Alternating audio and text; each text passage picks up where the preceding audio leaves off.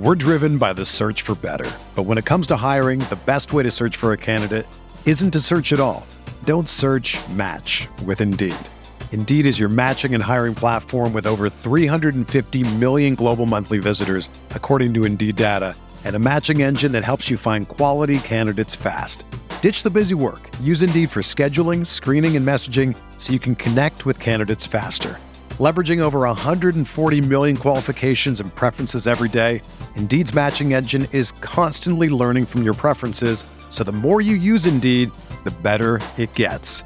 Join more than 3.5 million businesses worldwide that use Indeed to hire great talent fast. And listeners of this show will get a $75 sponsored job credit to get your jobs more visibility at Indeed.com slash BlueWire.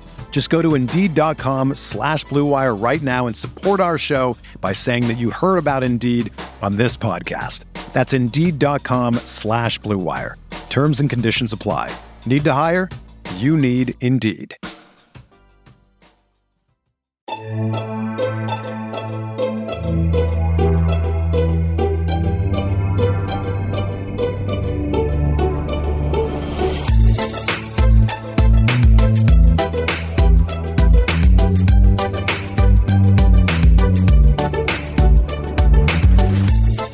Hey there, Knicks fans. How you doing? It's your boy Jonathan Macri with you, staggering to the microphone, as it were, after took some body blows this week. Did we not? Uh still standing also standing sitting in his podcasting chair same thing um i tell you gingers must take a punch just better than the rest of us because he looks no worse for the wear uh jeremy cohen hello sir Hey, yeah, no, we definitely do. I mean, there was a kick a ginger holiday, so the attacks I'm used to, not just the verbal ones growing up, of course, Wait. but the physicals. Oh, well, I mean, you know, it didn't actually happen, at least not to me personally, but uh, yeah, thank goodness for that yeah, Um, that's great. Uh, yeah. So I feel like When's the last time we had a podcast where we came on here and it was like really? Oh, let me uh, before I even ask that question. Is this a dour podcast? you know, it's funny that you use the word dour because I had the same use the same word in my mind earlier, thinking like, why is it that when we come onto a podcast, it seems like every single time it's a dour note that we are talking about? Because for, of course we had the first week, Right. it was great, and then they lost, and we had to re-record that, and then the second week things seemed better, and then the third week things are not as great, and now Wait, what do you mean the first week it seemed great? We well, the, next the, the Knicks were up two and zero, and then the we Boston- recorded a podcast, Oh yeah, we recorded. and then sorry, the Magic yes. beat the Knicks. So Right. the podcast that didn't get released was the one happy podcast. Well, the second week was better, but it wasn't great, you know. But the, Yeah. the best, the most optimistic podcast was the one after a 2 0 start. And then things fell to earth a little bit more. And now it's, uh, it just doesn't stop. Keeps going. It doesn't stop. Um, this is going to be an interesting one because I feel like with this fan, we're gonna we'll go through the weekend review. We'll we'll do some true false about uh, whether or not there's the stuff that's flying around is is overreaction, underreaction, whatever you want to call it.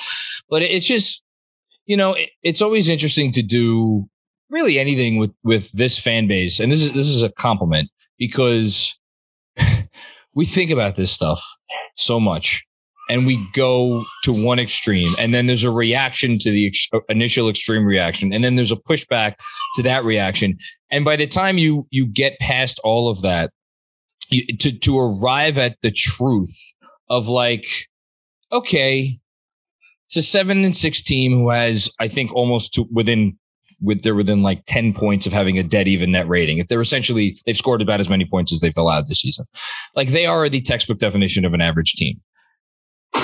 Is does that warrant the sky falling through 13 games? I'm not sure so for me when i look at myself i'm like why why am i so pissed off not pissed off pissed off is probably the wrong word so so worried so whatever about this team i think it's because i still have the the thinking in my mind from the last year from the last 20 years whatever you want to say how, however long Knicks Knicks fan PTSD goes back um of like does the other shoe drop and is this a 34 win team when we're looking back on it in in in April? And that's I think that's why I'm like otherwise I don't even know that I care that much about what's going on right now.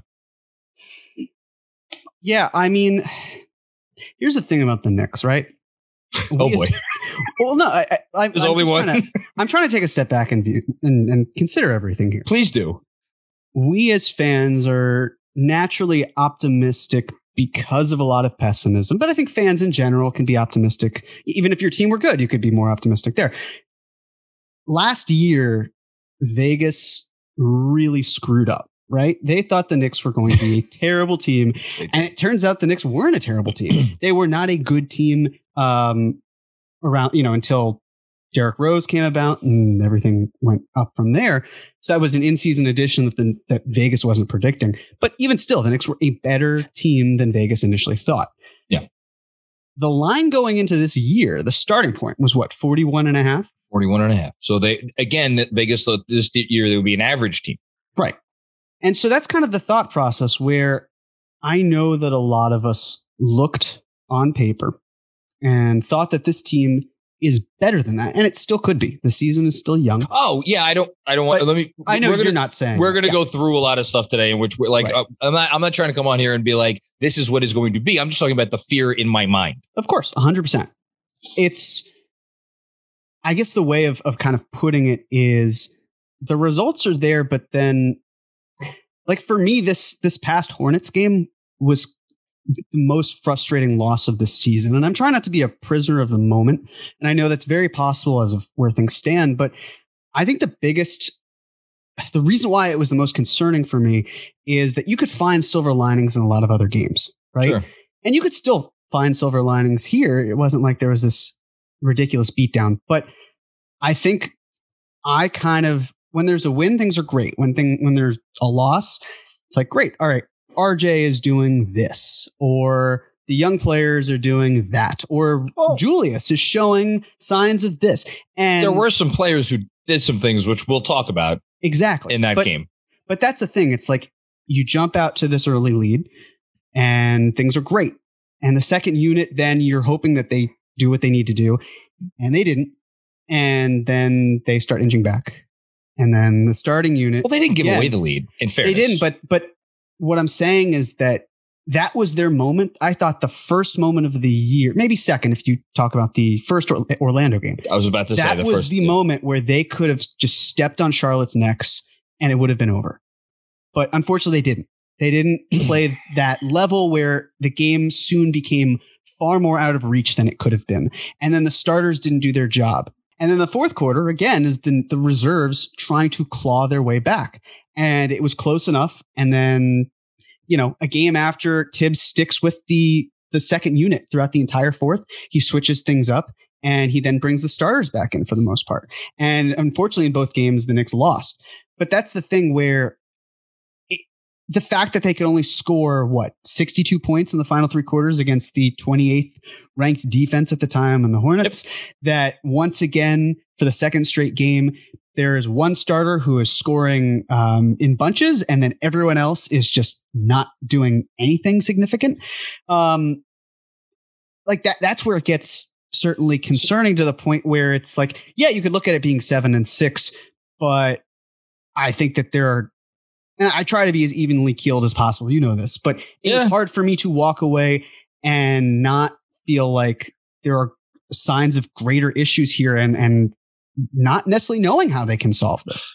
Okay, you you gave me a lot there, so let me take it one one step at a time. I think the first my first reaction is in terms of the game itself. I don't feel like it was on the second unit where they didn't put that game away.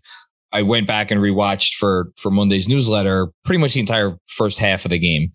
And while the second unit definitely left a little bit of meat on the bone, um, the first unit, I thought in the beginning of the game had, first of all, they started incredibly slow with the first two minutes and then Kemba got going. And then there were other opportunities, specifically on defense, to really, if they had played, the starters had played up to their capabilities. I'm not sure we've seen the starters play up to their capabilities on defense yet this year. I don't know what that is even. I don't even know what that looks like. Um, I think they could have gotten out to a 20 point lead before the subs ever stepped foot in the game. That's one thing. Um, two, just in terms of being the most down about this game. I am both more uplifted by this game than any they've played so far and more down than any they've played so far. And it's for the same reason. And it's because I think we saw the answer, and maybe we're getting a little bit ahead of ourselves um, with game ball, but I think we saw the answer to a lot of the Knicks problems. And they, it's like they found the answer, and then they're like, we're going to go away from it. And I'll save that more extended thought for when we give out our game ball. I do. I do just want to be clear. I'm not blaming the second unit. Yeah, no, I know, I know that in yeah. that in the Charlotte game, at least the first half. Certainly, it's more that it was a shame because if they had played up to the level we know that they can, then I feel like we're talking about a two in one week. And yeah, oh, but and, but and there's a different spin. Fault. There's a different spin on everything right now, and they had opportunities to win that game late. Um, the, and then just the last thing I'll say in terms of like takeaways that we, we could take from from every game we could legitimately say that there have been games, and I, I don't know, maybe this is true of every team in the NBA, but we could say that there have been games along the way through 13 games, right? Where I'm going to say five different players, you looked at their game and you're like, oh, that guy must be an NBA All Star. Evan Fournier in the first game, Derrick Rose, I don't know, pick your game. Julius Randle has had at least one or two. I mean, the fourth quarter in Philly probably put him over the top, but he's had probably one or more two, one or two other games. RJ during that stretch, and then against Charlotte, Kemba Walker finally showed up. Um, and if you, you know what, you could probably throw Immanuel Quickley in there. Maybe not All Star, but like he's looked like, oh, is that guy going to win the Six Man of the Year award this year? Maybe.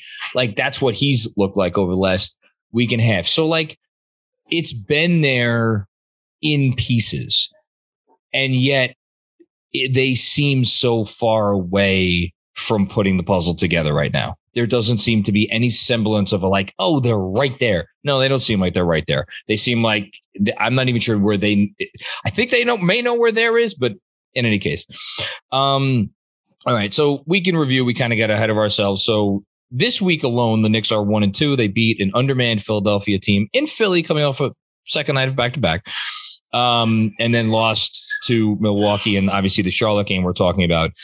In total, since their five and one start, they have gone two and five. And um, I just looked it up before over their last, I think it's seven games. They have a negative 5.4 net rating, which is the 22nd ranked number in the NBA. Um, so they were a top five team for about a week and a half, and they've been a bottom 10 team since then. Um, I, I mean, I, I think looking at the team now and before we go ahead and, and we give our game balls for the week, and I'm just I, I I don't know how else to talk about it without just saying and, again I'm getting ahead of myself a little bit, but like we saw a team run its offense through apologies, Andrew. We saw a team run its offense through Kemba Walker in Charlotte. And I've spent the entire weekend thinking about and you know, watching the film on like how much of that was just Kemba Walker like hitting shots that we may not necessarily be able to count on him hitting moving forward, and how much of that was, oh shit, if you run the offense through a point guard who could still strike fear into the hearts of your opponent, that's a lot. That makes a lot more sense than running your offense through a power forward who is not hitting all of the tough shots that he was hitting last season. And as I move forward, as I'm thinking about this team, and Derrick Rose is very much part of this conversation as well, it's like they got 48 minutes of point guard play in them. And I I think the version of Kemba that we saw in Charlotte, give him the ball, let him cook. I think I still think that's the version you're going to get most nights because we go back to how we ended the season last year in Boston when he had the ball a lot, when Jaylen Brown was out for some of that time, and he was really he's like, okay, I got to put it on my shoulders. Like we saw that he averaged 30 points a game for whatever it was, a four or five game stretch. Like he can do it. And then that leaves me wondering, okay, well, where does that leave Julius? And can Julius be second in line? Does Julius want to be second in line? And this is where we get into the part of it that's like, it depresses me because it seemed like after they got out to that lead and the starters came back in in the second quarter, it's like Julius. I, I went back and look. You want to know over the 13 minute stretch when they went from being up by, I don't know, they were up by like 14 to being down by like 11 or 12. 13 minute stretch. You want to know how many times Julius Randle shot in that 13 minute stretch? Well, he was pretty passive in that game. And he started being passive in the Yeah, beginning. He was he- passive. yes, he was because he got his first basket late in the second half, right? Or late in the first half, excuse me. Um, I'm going to say he took eight shots Took 13 shots in 13 minutes plus three turnovers. and he One took assist. 15 in the game. Uh, he took 15 shots in the game. Yeah, he was four for 15.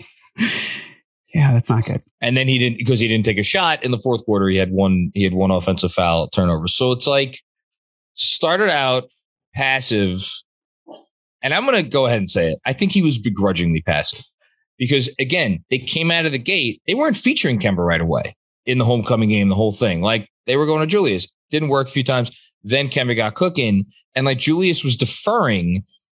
And then at the end of the very end of the first quarter, like he was doing his Julius thing, drawing doubles and like making the pass, took one tough shot. But it's like when then when the second quarter continued, the starters came back in, it just seemed like Julius was like, okay, it's my turn to cook now. And this is really all just of, of all of these concerns would go away if Julius was just hitting the tough shots that he was hitting last year, but he's not anymore. So where's the where's the leash? How long is it? Um, when especially when you have again Kemba Walker here, Derrick Rose here now the whole season. Um, not to mention Evan Fournier, RJ Barrett. Hopefully he gets out of whatever the hell funk he's in. Um, so I don't know. That's kind of where I'm at mentally with this team after the week that we just had. We're driven by the search for better. But when it comes to hiring, the best way to search for a candidate isn't to search at all. Don't search match with Indeed. Indeed is your matching and hiring platform with over 350 million global monthly visitors, according to Indeed data, and a matching engine that helps you find quality candidates fast. Ditch the busy work. Use Indeed for scheduling, screening, and messaging so you can connect with candidates faster. Leveraging over 140 million qualifications and preferences every day, Indeed's matching engine is constantly learning from your preferences, so the more you use Indeed, the better it gets. Join more than 3.5 million businesses worldwide that use Indeed to hire great talent fast. And listeners of this show will get a $75 sponsored job credit to get your jobs more visibility at Indeed.com slash Blue Wire. Just go to Indeed.com slash Blue Wire right now and support our show by saying that you heard about Indeed on this podcast. That's Indeed.com slash Blue Wire. Terms and conditions apply. Need to hire? You need Indeed. You know, if I would have applied myself, I could have gone to the NBA. You think so? Yeah, I think so. But it's just like it's been done. You know, I didn't want to. I was like, I don't want to be a follower. Hi, I'm Jason Concepcion. And I'm Shea Serrano, and we are back. We have a new podcast from Wondery. It's called Six Trophies. Woo! And it's the f***ing best. Each week, Shea Serrano and I are combing through all the NBA storylines, finding the best, most interesting, most compelling stories, and then handing out six pop culture themed trophies for six basketball related activities. Trophies like the Dominic Toretto I Live My Life a Quarter Mile at a Time trophy, which is given to someone who made a short term decision with no regard for future consequence. Or the Christopher Nolan Tenet Trophy, which is given to someone who did something that we didn't understand. Catalina Wine Mixer trophy. Ooh, the Lauryn Hill, you might win some, but you just lost one trophy. And what's more, the NBA playoffs are here, so you want to make Six Trophies your go to companion podcast through all the craziness. Follow Six Trophies on the Wondery app or wherever you get your podcasts. Listen ad free right now by joining Wondery Plus. Knicks basketball is finally back, and there's no need to exhaust yourself searching all over the internet for Knicks tickets anymore because TickPick, that's T I C K P I C K, is the original no fee ticket site and the only one you'll ever need as your go to for all NBA tickets. TickPick got rid of all those awful service fees that all other sites charge, which lets them guarantee the best prices on all their NBA tickets. Don't believe it? If you could find better prices for the same seats on another ticket site, TickPick will give you 110% of the difference in the purchase price. When the Knicks schedule came out, there are definitely certain dates we all circled on the calendar. October 20th against the Celtics, Christmas Day against the Hawks, January 12th against the Mavericks, even April 6th against Brooklyn. Whether on the road or in the garden, TickPick has you covered. Visit tickpick.com slash film school today to save $10 on your first order of Knicks tickets. That's tickpick.com slash film school to save $10 on your first order of Knicks tickets today. I think that's probably a good transition for the first segment, I guess, of what we want to do in terms of a, a true or false situation where it's uh, overreactions and us saying whether they're true or whether they're false. All right. But um, First one. You want to read it? Sure. Uh, the first one is that the Knicks were wrong to trade their top five defense for a top five offense. Um, so I've actually thought about this quite a bit. I'm, I'm going to say uh, false. The Knicks weren't wrong to do that. I don't. I don't think the problem is necessarily like, hey, we're going to focus so much on offense that we neglect the defense. I, what I've been thinking about is, you know, like when uh, you've, I've, I'm sure you've also seen it as well, but comments about Elfrid Payton, Reggie Bullock, Oh, and, and these I- things, and and I- it's just right. It- people have very short memories, it seems, because I remember watching that Hawks series, and Elfrid Payton was so garbage that Derrick Rose had to play more minutes, which then hurt the second unit as well. And Reggie Bullock, he is a great spot up shooter, can't put the ball in his hands at all. I mean, like if you told him to make a play, then he would set the ball down, go to a typewriter, and start writing something to go off Broadway. That is like who he is. And you know, but but here's the thing, right? I think Reggie Bullock as a defender is certainly solid, hundred percent. But I don't think the Knicks miss Reggie Bullock's defense. What I think the Knicks miss, and I apologize if anyone has said this and I just haven't heard it um, or seen it. I- think the Knicks are they're drastically missing a defensive quarterback. Like the one thing about Bullock was it always felt like in the starting was- unit. Yeah, in the starting Yep. unit. He was the guy who was leading Well, the team in terms of quarterbacking, you know, positions, keeping players accountable, right? Because what was that starting lineup? It was Elfrid Payton being passive. It was Yeah. RJ being a good defender, but a young player. It was Randle, who was on his game. He was fantastic defensively last year. And Mitchell Robinson, who then was out, and then Nerlens Noel. Yep. Bullock was so vocal, and it always felt like guys were on the same page. And I think that's what the Knicks are sorely missing. And when you look at this starting lineup, you've got Kemba, who's not known as a defensive presence. You've got Evan, who tries, but he's not necessarily going to be the guy who is, you know, a plus defender who will also call you out. You got RJ, who's been struggling terribly off ball this season. His on ball And- recently not been great. I was about to say Um, he he allowed a few to LaMelo that were um not what you want. Uh, Gordon Hayward, it was Yep. awful. There were like four straight possessions where he was just garbage. Um, same thing, Randle. If you if you are not going to look the part and you're not going to act the part, then everything else crumbles around you, right? Like it's the sort of thing, and I know that you obviously have legal experience, but when Uh, there's yes, the jury, so much. right? But but let me sorry, let me ask you this because I think I know the answer, but I'd like you to confirm it if possible Please. when the jury sees, let's say, the prosecution's facial reactions, or or maybe it's one other, it could be the defense side. When one of those groups or attorneys is crestfallen, if they show a sign of weakness, the jury picks up on that and instantly says, like, "Wow, we smell blood in the water." Well, you're not And supposed to do not that. good- Right.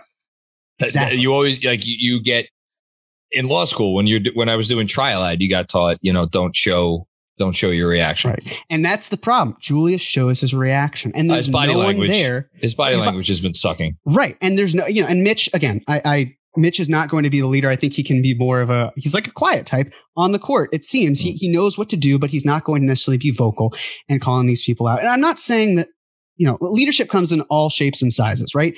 You don't need to necessarily be a vocal leader to be successful, but it seemed like that's something the Knicks really succeeded with last year with the starting Yeah. lineup, which that they had accountability, and no one is keeping the st- starting unit accountable. And I look at the is- second unit, and and who is on there, right? It's Derrick Rose, who has been this sage guiding player um, for so many. It's Tosh fucking Gibson. But they but they keep each other accountable on the second That's unit. the thing. That's And- it. They, there is a there is a buy-in and a responsibility for everyone. And for the starting unit, it feels like no one gives a shit enough to say, "Hey, this is what we need to do. And it feels like if there were someone that everyone else just takes it personally or tries to, to blame someone else. And that's the problem. This starting unit needs to figure out a way to rally around each other defensively. If it's the worst defensive lineup that we've seen in NBA history, if the season ended today, then that's a big problem. And the, the point here is that no one can help the starting unit, right? Like we can talk about mixing and matching, uh, like it's it's fucking Johnson and Johnson and, and Moderna shots. But the, here's the truth: the Knicks aren't going to do it, to my belief, because if they stuck with Elfrid Payton for that long, Tibbs isn't going to necessarily do it. If they believe in the second unit being as good as it is, then altering someone, elevating someone, and you know to the the first unit and bringing someone back into the no, second. Not- it could create problems for both of them. It's not like a quick, easy fix where they, they come average to you each got, other. You got one thing that's working brilliantly right now. And the reason right. why this is an overreaction is because, um, again, Derrick Rose, Immanuel Quickley, Obi Toppin, wonderful players. We love them. Derrick Rose, we've described his defense as god awful at times over the years, mm-hmm. especially his first stint in New York. Immanuel Quickley is a six foot nothing guard. Uh, maybe I'm sorry, he's six foot two, he's but he's two. like he's yeah. he's not physically imposing. Obi Toppin theoretically wasn't the first pick because of his defense.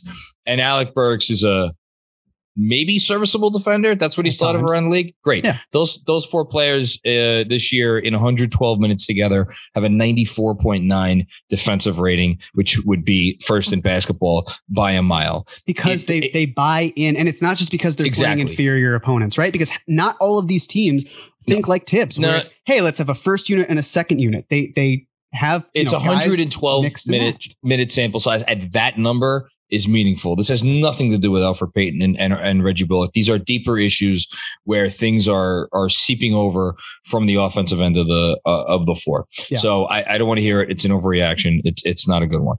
I, um, I do also just want to say, you know, I mean, I think that the idea as well of changing like we we want control over the situation, right? We want to know that as fans, we voice our opinions yeah. because then it feels like we have responsibility when it's situations where we have no control over it.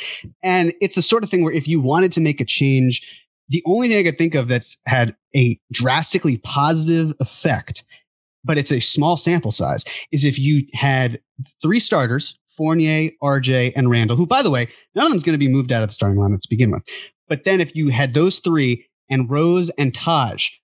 That is a, I think it was like a plus 77 on cleaning the glass uh, differential, which is great, but it's a small sample size and the Knicks aren't going to do it. And if you're thinking, hey, what can the Knicks do at the deadline or, or when, you know, the Knicks can't do anything for the next month anyway. There are these not, trade restrictions until December 15th. They have to figure it out internally. Yes. And I think they're just going to keep things the way it is because you know, they still want to create some sort of chemistry. And then if it's like, you know, three weeks in from now where everything's still a disaster, that's probably when Tibbs thinks, all right, what do I do here? Because we can't just stick with what we've got because it's well, yeah, but you you heard his his quote after the uh was it the Milwaukee game, the the the profanity uh, laced quote according to Marc Berman, where it was um you know 20 games 30 games 40 games it's a bunch of bullshit you know i agree with him to a certain extent at the same time um, you know, the NBA historian in me will always remember the 2010-11 Miami Heat's um, nine and eight start.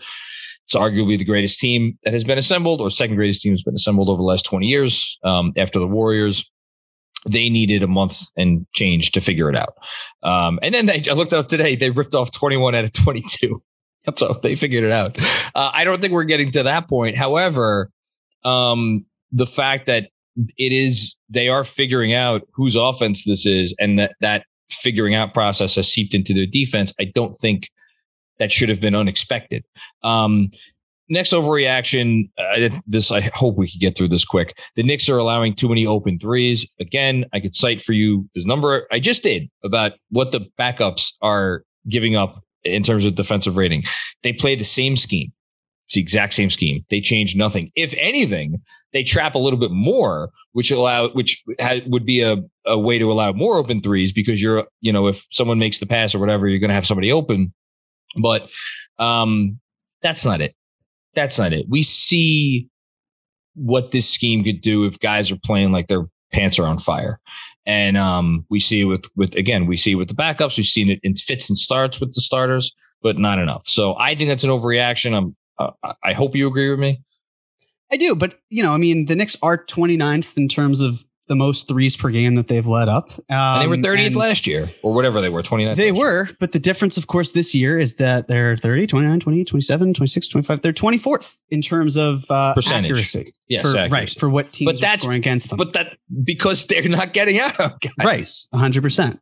So yeah, again, it's it is the same scheme, pretty much. It- that's the thing, though. It's players are hitting their shots.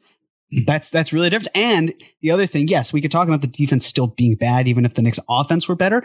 But if the Knicks offense were improving the way that it should be, then we're talking less about the defense being a. I mean, it's still it would still be a problem, but it's not like it's as big of a deal because hey, at least the offense is scoring. You're fighting fire with fire. Now it just feels like oh crap, you know, teams are hitting threes. It's a problem. I mean, the, the Hornets didn't do well from three.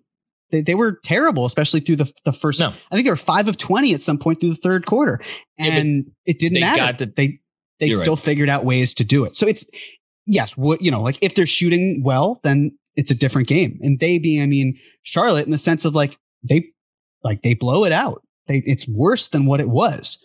But that's the thing. Like the Knicks have to do better offensively, and they're not doing that. Yes, do they need to do better on defense? Sure, but they're betting on guys to miss. Last year it worked. This year it's not working as well. Well, and again, I'm sure there's a there's a movie comparison here with like a like a mob movie or something. Last year, opponents were never comfortable because they were always looking over their shoulder. They're like, uh, "Oh, yeah, it's the movie I'm thinking of, uh, Heat." You know, what you never. What do you do when the Heat's coming around the corner? Opponents always felt like the Heat was coming around the corner, and they nobody, I think, took a comfortable three, even if it was technically an open three against the Knicks year, last year because you felt like someone was going to fly at you sooner rather than later.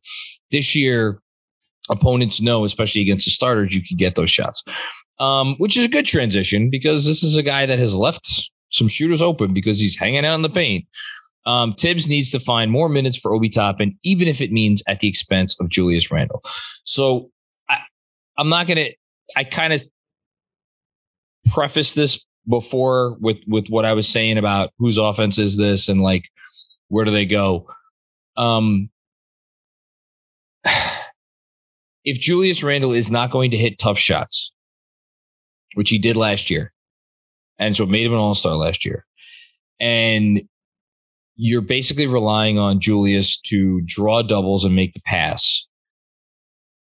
That is a path to a clunky offense and we've seen it be clunky this year. Um, so the solution is either lessen that stuff. Either Julius gets better and he just starts hitting tough shots again, which I'd love to see that. Um, you change how the offense runs, and maybe you don't run it through Julius as much or as much, or you limit. Maybe you give Julius an opportunity, you know, early in the clock, or he's your late clock guy, or whatever and then you let Kemba or Rose run it. And this is a long-winded way of saying if you get to the point where the offense is not running through Julius Randle primarily, and it is running through Kemba Walker and Derrick Rose, well, then does that not open up the door for more Obi Toppin minutes? And shouldn't he get those minutes? Because there are things that Obi Toppin is better at basketball today than Julius Randle. Not a lot of things, but just in terms of like being able to finish, being able to elevate, um, flying around on defense. I think he's actually the better defensive player right now. And I say that with some trepidation because he does still get beat and he does still make the, the mistakes young players make, but he makes up for it with the activity and the energy and like getting in passing lanes and like all the other the flying in transition.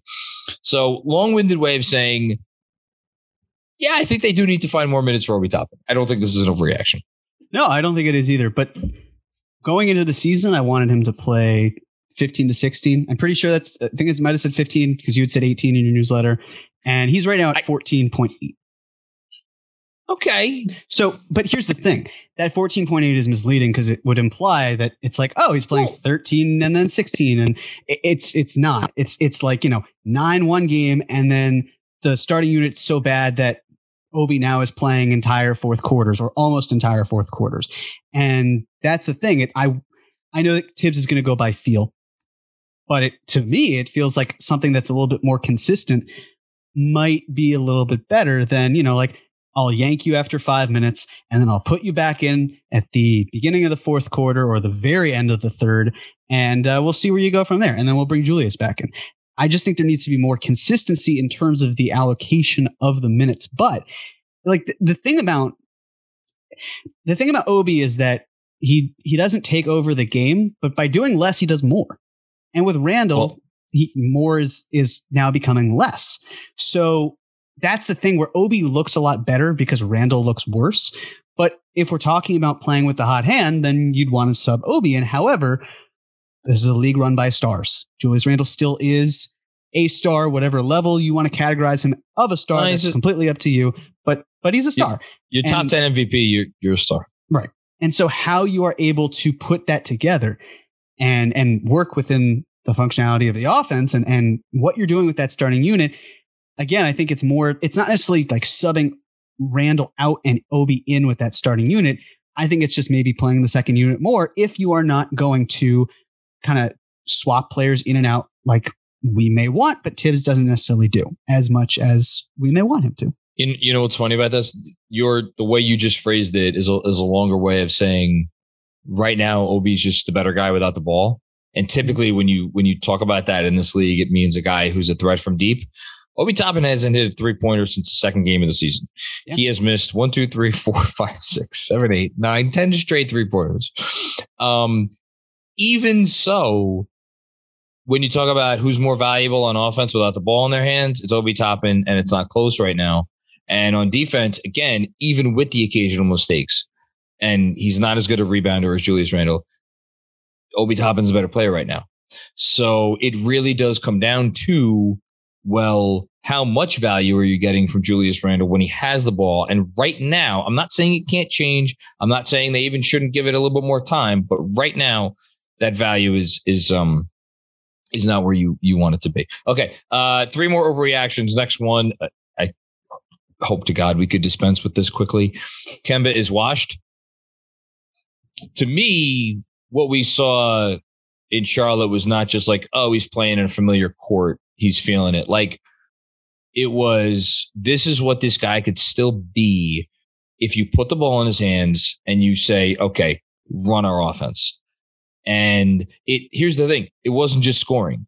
He made some beautiful passes that like Derrick Rose probably makes, but like there's no one else on the Knicks, obviously, who makes those passes. Like that could still be really productive and fruitful. And I I he's not washed. he's not we may have thought he was washed. He's not washed.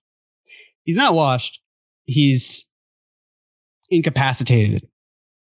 Like, here's the thing. Okay in the I'm not trying to play the semantics game. I think that when I think of washed, I think of someone who's like they just belong like they're out of the league, and that's not Kemba. Period. Kemba does belong. The problem is that well, there. I think there are a few problems, um, but I think that the perception of what Kemba is is very different. Like because when we think of Kemba, we're thinking like you know someone who's a former All Star, and look at him now. But the reality is that he's earning a quarter of what he would have made with the Thunder or Boston or wherever you want to say if he weren't bought out.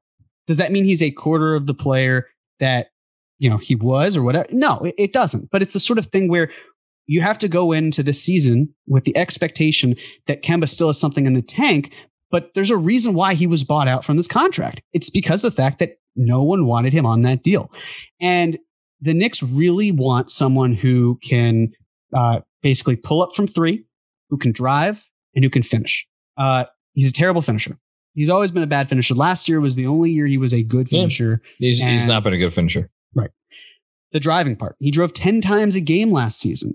That's that's a good percentage. That's like the Knicks were top 10 in drives per game as a team. I think they're 10th for the first time in ages because they finally said, hey, let's get someone who can penetrate the defense and do something with it. Well, Kemba's driving about seven times a game now. And the yep. thing is that when he drives, like we said, he doesn't finish and he's too passive. He passes far too much. Passing a ton. Yeah. Right. And like there was that miscommunication with Mitch. Could it be a miscommunication? Yes. But I think it's also a deeper rooted problem, which is that Kemba just doesn't feel good about finishing. And so he dishes when he can. And it's like, okay, well, I, I wasn't necessarily expecting that. Should Mitch have maybe been expecting it more? Sure. But again, the, the bigger problem is that Kemba, when he goes downhill, he gets rid of the ball instead of trying to score. And then there's the pull up three. He's doing that well. The question is then, like, if that doesn't stay, what value is he bringing? Because we know it's on the defensive side. So no, I know. It, it's basically him going downhill is the best way to start making things happen. And we started to see that a bit with the Hornets game. It was nice to see him. It felt like he had fresh legs. Because to me, the thing with Kemba is the band aid solution, right? It's it's it's always for me. It's always been, even though he signed for two years. Yeah, it's been like okay, get through this year. Yeah, it's and then you year. reevaluate. Yeah, and and that's the thing. It's it's well, you so, have to look at it as a one year stopgap, and I still maintain that and I'll pro- I'll get into it actually a little bit later because there's another question that's going to come up. But um, but Kemba really was was the type of player for why the Knicks needed him, and and especially for that value. I love the. I still love the value. Um, what I will just say about he's so he's tied for 11th right now it, among uh 111 players who have taken at least 50 uh, three point attempts. Uh, he's at 43.1 percent um, which is tied for 11th in the league in terms of accuracy. And he has taken uh, way more off the dribble uh, threes than a bunch of the guys that are ahead of him. Uh, by the way, congratulations to Carmelo Anthony, who's first on that list. Um, anyway, I think we saw he had a floater less uh, against the Hornets. Um, he had a couple other drives where he like things happened off of the drive. We've seen players change who they are as a basketball player midway through their career before. Like Vince Carter is the first name that comes to mind, but like when he Jason Kidd, Derrick Rose, Derrick, Derrick, Derrick Rose. Like I mean, when you're when you're when you're talented enough and you want to stay in the league and you want to like be like as you said, he always struggled, but he got he dro- he he broke down guys so easily. He got there so often. The volume of the shots that he took around the rim made up for some of the fact that he was he was not as great there. Um, I still think there's a world where he's good enough. And again, you're asking for 22, 24 minutes a game from this guy in which he's perhaps running the offense for maybe half the time he's in the game. Um, maybe a little bit more. I, I think he can still do it. Okay. A couple more reactions and then we're going to our game balls. Um, the Knicks should have signed DeMar DeRozan over Evan Fournier. Uh, what DeMar get? 27 a year? It was somewhere. I think he got three years, 85 million. So yeah, about 27. I think Andrew put the, thanks, Andrew. I think he put this in there to fuck with me. so, look, the Bulls are really good and they're going to be heard from all year. And I think they did a really good job putting that team together. Uh, they defend again. Defense does not come down to the players on your team. It comes down to scheme, effort, all the things. Um, oh God, I, it, this is tough because I love DeRozan and I always loved love DeRozan. And I made that very clear all of last year when I told anybody willing to listen, like the Knicks should get a good basketball player if they could get him at the right price. I think it's an overpay. And I think the third guaranteed year is a potentially significant thing, depending on what the Knicks wind up doing in the years to come. And that's not a conversation for today. But like, do I necessarily think DeRozan would fix what ails this team? Um, I don't. I honestly don't know. I I'm throwing on my hands. The obvious answer is yes, but I don't know. So here's the thing with DeRozan, and I guess when I talk about DeRozan, let me take a step back and say the Knicks. Going into this offseason, we didn't really know what the Knicks liked in terms of, especially on the offensive end. Sure. Now we do. What we know is that the Knicks really love guys who can pull up from three, as I mentioned with Kemba, yep. and do it at a high clip with a larger sample size. So, for example, when it comes to last season, there were 61 players who took at least 100 pull up threes. Fournier finished sixth in percentage, Randle ninth, Walker 32nd, Quickley, yeah. 38th. The year before that, 64 players. Uh, Burks six. And also, by the way, Burks didn't qualify last season for 100, but he was up there. He was, I mean, yeah, like 42% awesome. or something from there. Um, Marcus Morris, I mean, he's not on the Knicks now, but he was 11th. And, Yeah. and there was a reason why he took off. It's because he was unbelievable pulling up from three. Uh, Fournier was 16th. Walker was 18th. So it's a there's a reason why the Knicks also went after Grimes and McBride, two players who we know were very good pull-up shooters in college. Yeah. Um, they encouraged RJ to do more pull-up shooting, and he hasn't been great at it, but he has been trying to do it, he's which is trying. important. They don't care about the five in terms of pulling up, although I'm sure some players, you know, out there maybe there's some level of interest. But the the, the reason I'm I can- saying I can this is think of one. yes, um, but not him. Uh, please, not him. Um, but the point I'm going with here What's their record now? bad. It's bad. Uh, and he did not do well last night uh, as well. I saw they got um, smoked. I did not look at his style line in particular. We, we're, Yeah. we're, we should probably just say we're talking about Karl-Anthony Towns. Yes, we are. Really not a good performance at all. But the point I'm trying to make here is that DeMar DeRozan doesn't take pull up threes. That's just not his No. style. The Knicks clearly wanted someone who is not going to be as high of a usage player. And when you think about how we're talking about Randle, right? And him not getting his way with the ball, and we're talking about Kemba Walker. Imagine now adding DeMar DeRozan. And oh, by the way, there's also RJ Barrett who we're trying to figure out. I know. It's just there are a lot of cooks in the kitchen. It's not to say DeMar DeRozan is a bad player. He's not. He's a really I good player. he's a really good player. But here's the other thing to consider. And Cleaning the Glass did a great job of illustrating this. So they have uh, efficiency, efficient, ugh, efficiency differential. Okay, I was right. Yes. Was- my mind was right the first time. Um, and basically, it's when a it's team points scored per 100 possessions minus team points allowed per 100 possessions. So when it comes to DeMar DeRozan, his first two years in the league, he was in the negative, negative 5.3, negative 1.5.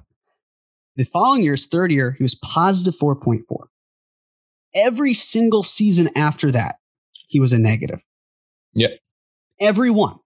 What about this Most year? recently, last year, he was negative 4.8. The year before that, negative 4.4. The year before that, negative in last year's 5.3. Okay. Might have been. Sure. But still, not not great stuff. And again, it's not all it's not And- all him. And what is he this year? but there's a reason why he was not considered, you know, I- a, a great player, a regular season guy. This year, so far, he is a positive 20.3. So Mhm. again, he's having a phenomenal season, and the Bulls are doing really well, proving me wrong. Another thing, Lonzo Ball. In fact, this is a different conversation if you wanted it. It shouldn't be should the Knicks have paid DeMar DeRozan instead of Evan Fournier. It should the Knicks have gone after Lonzo Ball over Evan Fournier. But here's the thing. Or well, well, well, Lonzo well, Ball. He's not a point guard. We, have gone down this road. I don't want to beat a dead horse, but the, the reason I'm saying this is because when I talked about that list of players with 100 pull up threes, of the 61 last season, Mhm. Lonzo was 49. The year before, of the 64, Lonzo was 46th. Mhm. He's red hot right now from pulling up. He is. Will it continue? I don't know. Maybe it does. But but this is this is a huge step forward or it's an anomaly. It's one of the two and it's something to monitor. But that's the big thing here. It's it's more of like we know what the Knicks like. We know that DeMar DeRozan is not that. And whether you agree or disagree with the Knicks Yeah. philosophy is a different story. yeah. But but considering what they like, Fournier fits in Ca- seamlessly. Can I just be very clear? I'm not going to lose one ounce of sleep over the fact that they didn't sign DeMar DeRozan and they No. and they signed Evan Fournier because in the grand scheme of things, it doesn't fucking matter. This is two different paths, both of which, neither of which make you a contender, and both of which leave you somewhere below contender status, but make you a better team. I still think Evan Fournier is worth the contract they gave him. Most importantly, and by far most importantly, I should say, it's still a tradable contract because it's only three years. The last year is not guaranteed. Um, he has not looked great of late. He will look better. It will look better with him. That this is not like even with DeMar DeRozan, the Knicks were not. You know, we're, we're not talking about a team that would be uh, fucking ten and three right now. The only thing Um, that that list of for the last two years tells me is that Evan Fournier is a better player than this, and I expect him to, you know, Listen, rebound, no pun intended, and be a be a better shooter. That's like they're that's the thing. it's they are they are going through a big adjustment and it is adjustment with personnel it is adjustment with players who are used to having the ball and it is an adjustment with the best player on the team not looking like he's the best player on any team right now because he's not hitting shots. At the end of the day, we could talk until we're blue in the face about this, that, and the other. And it comes down to the fact that Julius Randle is hitting fucking 25% of his long twos.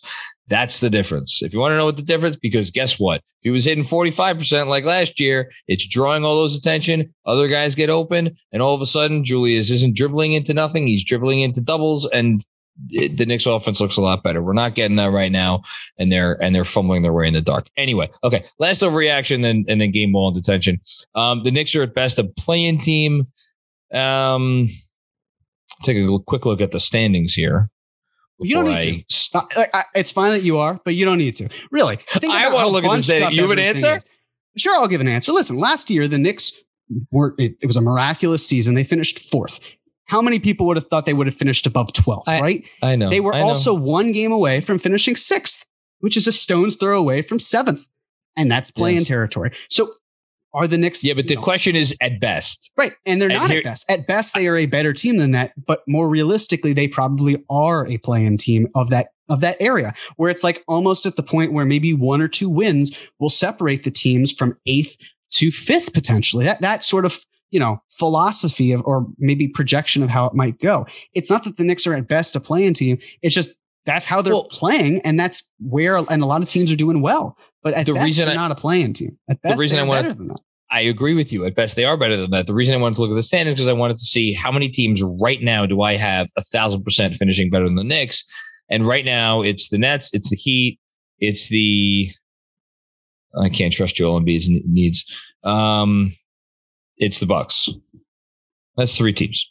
Okay, so yeah, there's an overreaction. Another day is here, and you're ready for it. What to wear? Check. Breakfast, lunch, and dinner? Check. Planning for what's next and how to save for it? That's where Bank of America can help. For your financial to-dos, Bank of America has experts ready to help get you closer to your goals. Get started at one of our local financial centers or 24-7 in our mobile banking app. Find a location near you at bankofamerica.com slash talk to us. What would you like the power to do?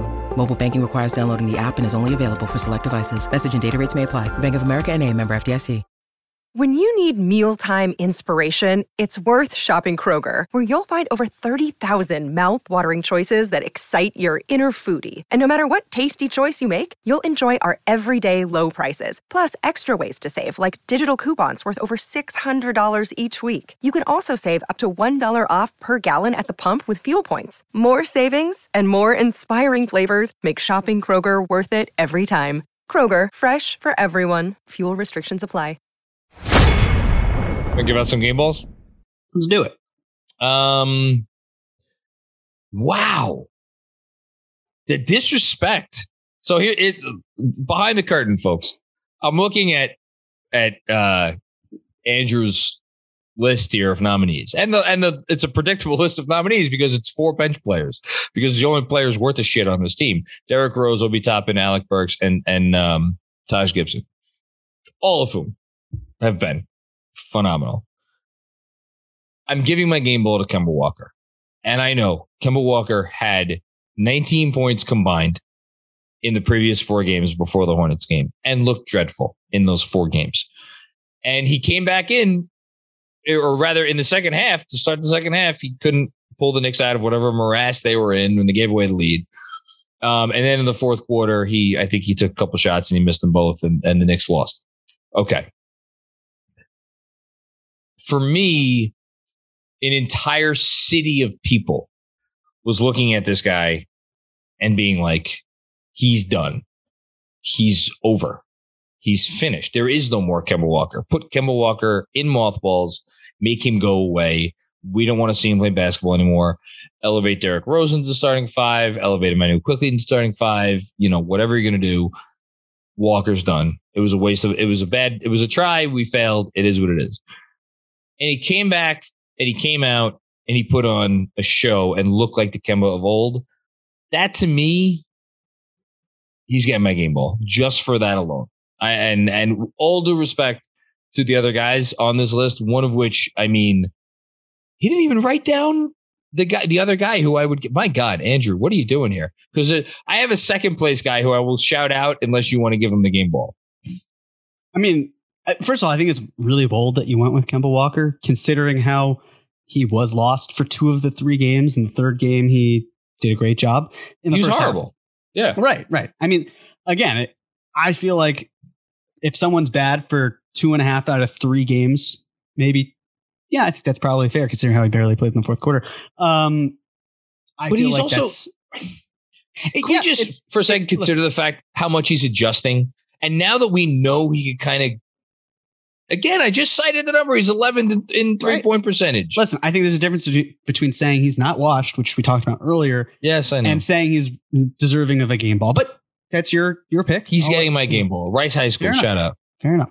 Um, for me, I'm going to give it to Quickley. That's I- the I other mean, guy. Like that's that's the thing. It's talked about before how he struggled at the beginning of the year last year. First seven games, abysmal. First nine games this year, terrible. They were like this neck and neck, the same points, rebounds, assists, true shooting, field goal, three, like all of it. It was it was a parallel basically. And he comes out and in the last five games, 46, 45, 90 slash line, plus 42, excelling with this second unit, showing confidence and poise, working on his playmaking. Clearly, it's it's picking up. He's Um, best I mean, player like, of the week. there were I- moments in that Bucks game. My game he had ball to- aside, best player of the week. Right. So why I feel he's deserving of the game ball. But in that sense, it's like there were two possessions at the at what the third quarter, end of the third quarter against the Bucks, where he pulled up from three, and each time like, no, he's not going to do it, and he did it. And then the next time it was like, no, no, no, like I dare you to do it, but jokingly like, no, no, but also don't do that, and he does it, and I just, you know, scream. Because it's incredible what he's able to do. And it's just so much fun to watch him. Like, it'd be one thing to see a five man unit and three of the five guys are, you know, veterans who have clearly been around the block and are guiding two young players. But it's those two young players that then makes all of it feel even more worth it. One of them being Immanuel Quickley. And so to see him shine in a role where it's like you don't have to thrust him into the starting lineup. You can Mhm. let him cook with the guys that he is used to doing that with. Yep. That's really important. And so by doing that, I think it just it does so much for the team. So um he you know and and again the defense, that's the other thing. Like there's a reason why the defense is really good. It is not solely because of him, but his point of attack defense, the effort that he shows consistently every single game he does not take plays off or at least certainly doesn't take nights off. No, no plays All of off. that is why I feel like he has to be deserving. And I'm really glad he has bust out of what is becoming a trend of early season struggles and then just jumping onto the scene. Um, I, I knew I, I figured you'd pick Quickley, which is why I was okay taking. I, I just I wanted to listen. It's respect. I get it. I hear you. Every I was one of the people burying Derrick Rose, or sorry, I, well, I buried Derrick Rose many years ago. Um, burying Kemba You weren't Walker. alone. I also buried him too. Yeah, no, we've all we've all we've all buried some guys. Um, and I just you know I, I wanna I wanna give my respect. By the way, by the way, um, who was the player that I compared uh Obi Toppin to before the season started? Was it Amari? I can't remember. No, it was not Amari. It was a, it was a current player. It wasn't John Collins. I I can't remember. You really don't remember this? I don't. I know it was. I, I know it was something that was more outrageous than the players I'm naming, even though. But I can't remember. Uh, he was named to the top seventy-five players of all time. Oh, was it. Anthony Davis? It was Anthony Davis. Oh God, yeah, that was it was, ridiculous. it was but Anthony. It was Anthony Davis. um, can I can I ask you to name all of the players in the NBA right this second? Did the Lakers play tonight? they did. just- They beat the Spurs. Okay, so then this stat should be updated. Um, name me all the players in the NBA right now averaging at least 18 points, seven rebounds, two assists, and two blocks per 36 minutes that are shooting at least 50% from the field. Can you please name me all of the players who are doing that? I feel like this is going to be a trap. I feel like it's going to be a very small number. The number is two. Okay, is one of them going to be Carmelo Anthony? No, one of them Oh, is not. I thought, I thought just because he's exploded on the scene, but the rebounds is a little high. Um, eighteen. Wait, per thirty six, you said? Per 36. Oh, oh, sorry. I eight- you meant per. Yeah. Well, one of them is Obi. I know that. one of them is Obi Toppin. Uh, the other one. it's not Luka. I just said it. I know, but I was. Is it Anthony Davis?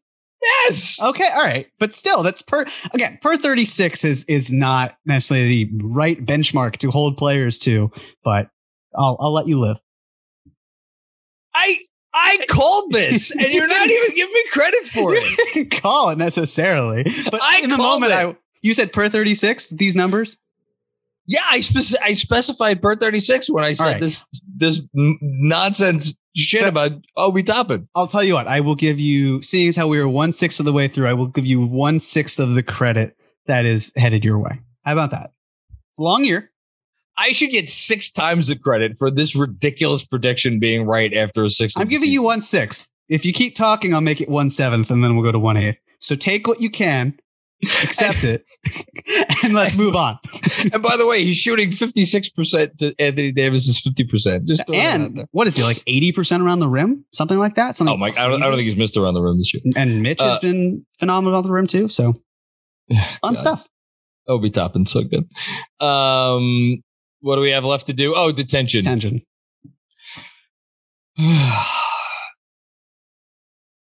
Goodness gracious. I can't give it to RJ. This just seems mean. Right? Your call. Nah, fuck it. What? Yeah, uh, um, it, it, Julius.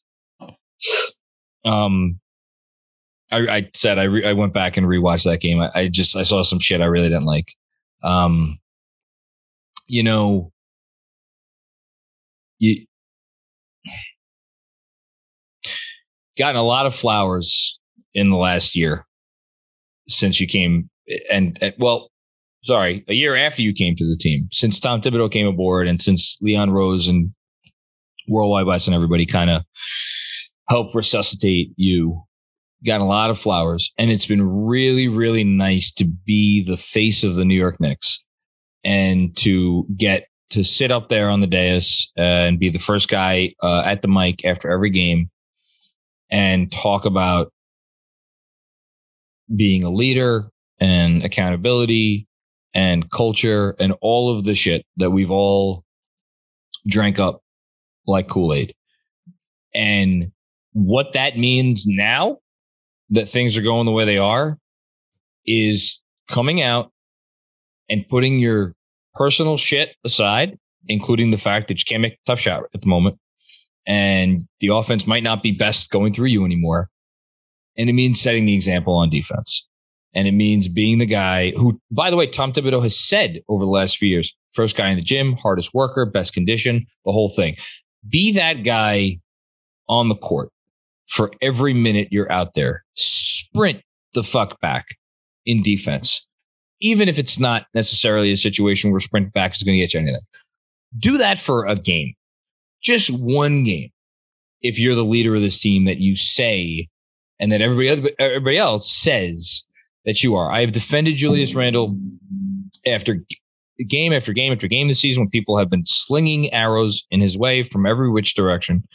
Um, and and I think the Charlotte game was the first time where again I, I rewatched it and I'm like I, I I can't I'm not sure how much longer I could defend the performance. So very long winded way of saying Julius Randle, you're going to detention this week. I think that's fair, for sure. Um, you know, I think one. Uh, this isn't my person. Uh, I think one person could be Tibbs. Argued.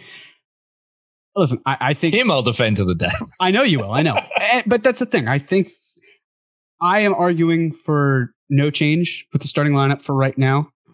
I but I totally understand why other people are mad at Tibbs and want to make changes. I just I don't see it as being the need right now. I get what the last seven games has looked like or whatnot. I understand why people are upset. I think there is room for criticism for Tibbs. I just, to me, right now, he is not the guy that that I think should be in detention. And I don't think it actually should be one guy. I think it should be the entire starting unit. That's that's the correct answer. I'm putting everyone in the hurt locker. And it's the sort of thing here where, again, you know, I, I know it feels like, even though we're two different people, to talk about Kemba as getting uh, game ball and then putting him in detention, which is funny because it just goes to show how, like, like art, things can also be subjective and J- Jeremy, But you can you can do wonderfully on a test in one class and still go and throw a spitball at a teacher in another classroom that's true. and and wind up you know paying the price after school That's a good point. So this is this is Kemba's uh, spitball, so to speak. You know, I, I laid out earlier about each of the players. I mean, the, the the shooting is abysmal. The effort is the worst part. Um, the defense might be second to that, but I think it goes hand in hand with with where the effort's at. And you know, I I, I didn't say also much about Mitch. And look, I mean, he's Mitch has improved in in certain areas. Uh, Did- others, he just hasn't. And the fact that I know you've looked at the advanced stats. I, of course, I have. I know you've looked at the advanced and stats, and the and advanced stats trying. on Mitch Yeah. are fucking ugly. They're bad, and I'm not, you know, trying to be like complete nerd analytics and, and all that. I, I'm looking at the eye test and at the stats as well, and it's not been great. And again, Look, at a look certain either. point, at a certain point, we have to be frank with ourselves. There is seemingly every game an injury scare, right? That is Yeah. that is a big problem. When you have the guy that you are hoping to be your long-term starting five, and he's not able to play games, and if he is playing games, he just looks unhealthy. He like the hip issue is clearly bothering him. The ankle issue, it, it there's a there's some sort of kine, um is it kinesis? That is the- Kinesthetic? What are you trying to yeah, say? no, I was going to go with the kinesthetics, but like the, the kinesis, isn't that the noun? I don't know. All right, Do I look like a smart person to you? good point. Um, things are connected, and I think that Mitch being plagued by these injuries is also not helping. But I, I don't just want to focus on him because he's one of five key members that has been disappointing this past week and and even before then. But if we're honing in on this week, again, I, I tore the other guys. I felt like not necessarily a new one, but tore into them beforehand. I, I didn't really go as much on Mitch as I, I maybe should have at the time. So I'm just going to throw all of them, lump them all together. They all have to improve. That's the thing. It- I don't think anyone would disagree with that. But it's the sort of thing where when you have a guy who's also supposed to be anchoring your defense, and I understand that, look, th- these other players are not doing what they're supposed to do, and it falls on Mitch's shoulders. But at the same time, Mitch is still responsible for, for, for issues on the defensive end. Um, like I just I have that. I know it wasn't this past week, but that Mobley drive and dunk is just seared into my brain. And Oh. um, I mean, well, Mobley's really good. he, again, yes, hundred percent. But I don't know, man. It, it just something about it in terms of the quickness and the health and all these things with Mitch. And um, but we can have that conversation another day. The point is, for right now, the job's not getting done. The second unit's been flawless. The first unit just isn't getting it done, as I just said, not even ten seconds ago. Um, As a result, they are the ones who are in the doghouse for me. They have detention. last uh, eight games, um, Walker, Fournier, Randle, Mitchell Robinson, RJ Barrett, uh, 124 defensive rating, actually 123.9, which would, uh, uh, that it doesn't even bother comparing that to the rest of the league because There's no point. because it's 10 points per 100 possessions worse than anybody else. Um, and if we want to go back to it's, if we basically, if you take out the first Orlando game when Orlando like didn't, didn't bother to play, their, their year long number is essentially like 122, 123, um, which is like not a real number. Um, that yeah, I don't yeah I don't I, I don't know. It's it, it, it- again you've been correct twice. You picked Quickley for the game ball you picked the starting lineup for the for the detention. You are you are right both times. Um prediction. So oh boy. Talk about getting in a hole. I'm now 0 3 um It's a long season, it's getting late early. A little bit. it's like the Oscars where like you're the the movie that's nominated for like nine awards, the first three awards get it and they don't win, and it's like you know, it's, it's, I'm I'm the Irishman this year, which is fitting because I'm an old Italian. Um, I don't think they got any Oscars. Um, let's hope I can get an Oscar soon. Okay, uh, so this week uh, we are home. Three games, one of which we will be at. KFS will be at uh, in a Mhm. suite with some some goodies, I believe. That'll be fun. Um, hopefully they don't fucking beat Orlando. Uh, yeah. No refunds. Good call. Uh, Indiana, Orlando, Houston, all at home, and then uh, next Sunday, uh, Chicago. Uh, oh, I should say, by the way, our uh, we're uh, next week's episode uh, with us will be dropping on uh, Tuesday at midnight because we're going to be recording it on on Monday night because um, it's Thanksgiving week. It's a little funky, and we're we're not going to kill ourselves with a very late uh, Sunday recording. Sorry. I hope that's okay. But you'll have us for your travel holiday. Um. Anyway, Thank you to Uh, those of you who are not in America for understanding. get yourself some turkey. uh. Okay, Jeremy, you're up. I mean, this is the most just average, you know, but I think uh, two and two is a very safe benchmark here. Because think about it, right? I could say three and one I was about to that say they, three- that they win or against Orlando and against Houston, and then one of Indiana and Chicago. But I also have seen how they've played recently, um, and they lost at home to Orlando. They lost in Indiana. They nearly lost in Chicago. So a nice 500 over the next four games. That feels like just a percentage that they could do. And so I, I it doesn't go one way or the other. It is the most uh, bipartisan of the choices available to me. So I'm going to go with that. Two and two. who's the who's the politician, the Connecticut senator who's like not a Republican or he was a long, very long time senator. Joe Lieberman. There you go. I Mhm. think you're you're Joe Lieberman. Yeah. Congratulations. At least I don't deprive people of healthcare. But That we know of. yeah, your turn. Uh, uh, I'm gonna go three and one, and uh, I'm gonna uh, go with three and one uh, with confidence. Actually, um, I think they're gonna come out and beat Indiana. Um, I think they're gonna come out and play really well. I think, I think we've we've now seen the rock bottom portion, the rock bottom portion of of this part of the season. I could see them having another rock bottom portion later, and I'm not even going to say it, it won't be worse. But I think, I think this sets up well for them to come out against Indiana and look good. I think Indiana is a team that like you could look good. You could Indiana could beat you, but you could also look good against Indiana.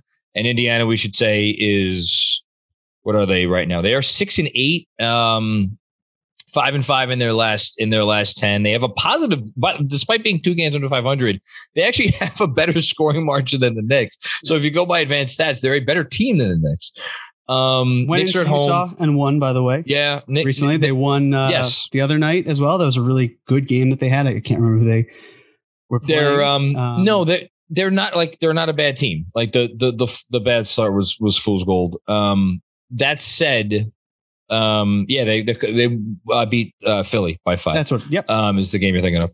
Um, I think the Knicks win this game, uh, and I think they followed up with wins in um, or against Orlando and against Houston, and then I think I. I mean, I don't need to. Pre- I listen. If they went four in a row, wouldn't shock me. But I don't need to predict four and zero to beat you because you picked two and two. So I'm going to go with three. It's fair. You that is killed. Also, if you picked four and zero and they went three and one, then I would probably get the advantage because I Tie goes to the right. So whatever the, Yeah. person who won last time. Um, okay, this was a lot of fun. We managed to do this without Andrew. The cat's away. The mice played a little bit. Um, we don't have a producer's corner. Is there any non-Knicks stuff that you want to mention before we go? non Knick stuff to mention. Um, no, I don't. I don't really think there is at the moment.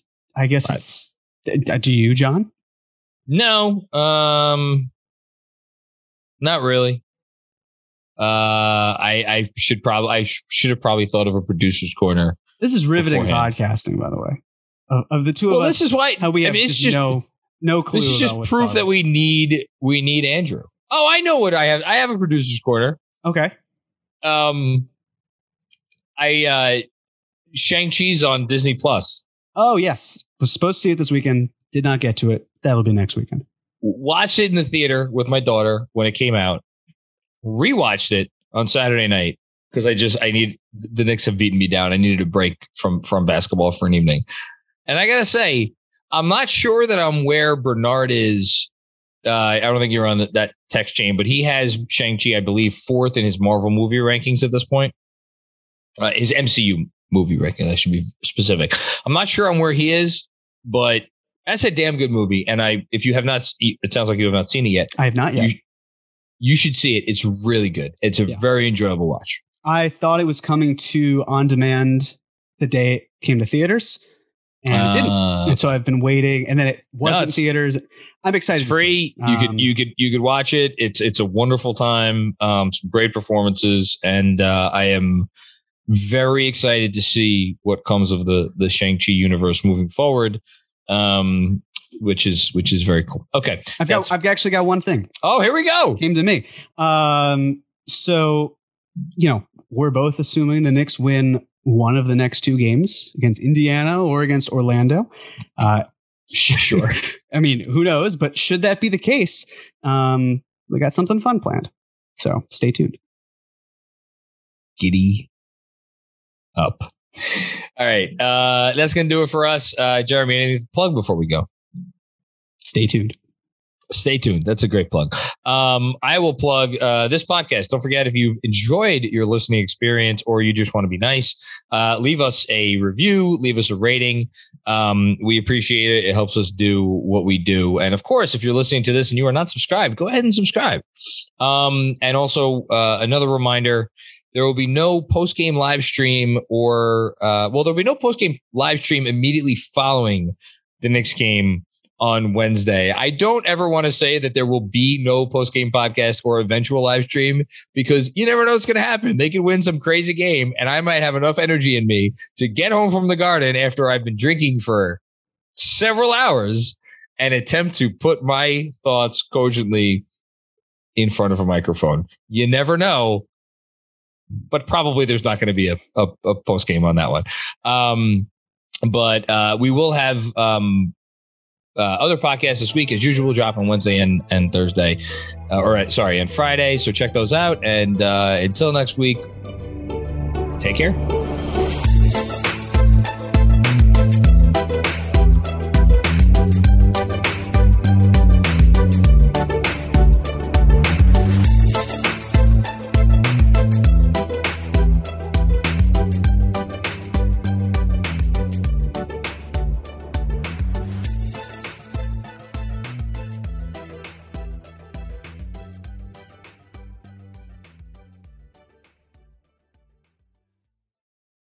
Everyone is talking about magnesium. It's all you hear about. But why? What do we know about magnesium?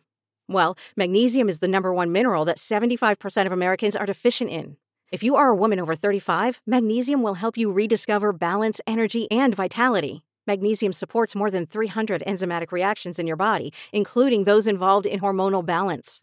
From functional medicine doctors to mental well being and female hormone experts, we all know that magnesium is the one mineral to improve all aspects of well being and health. But which one?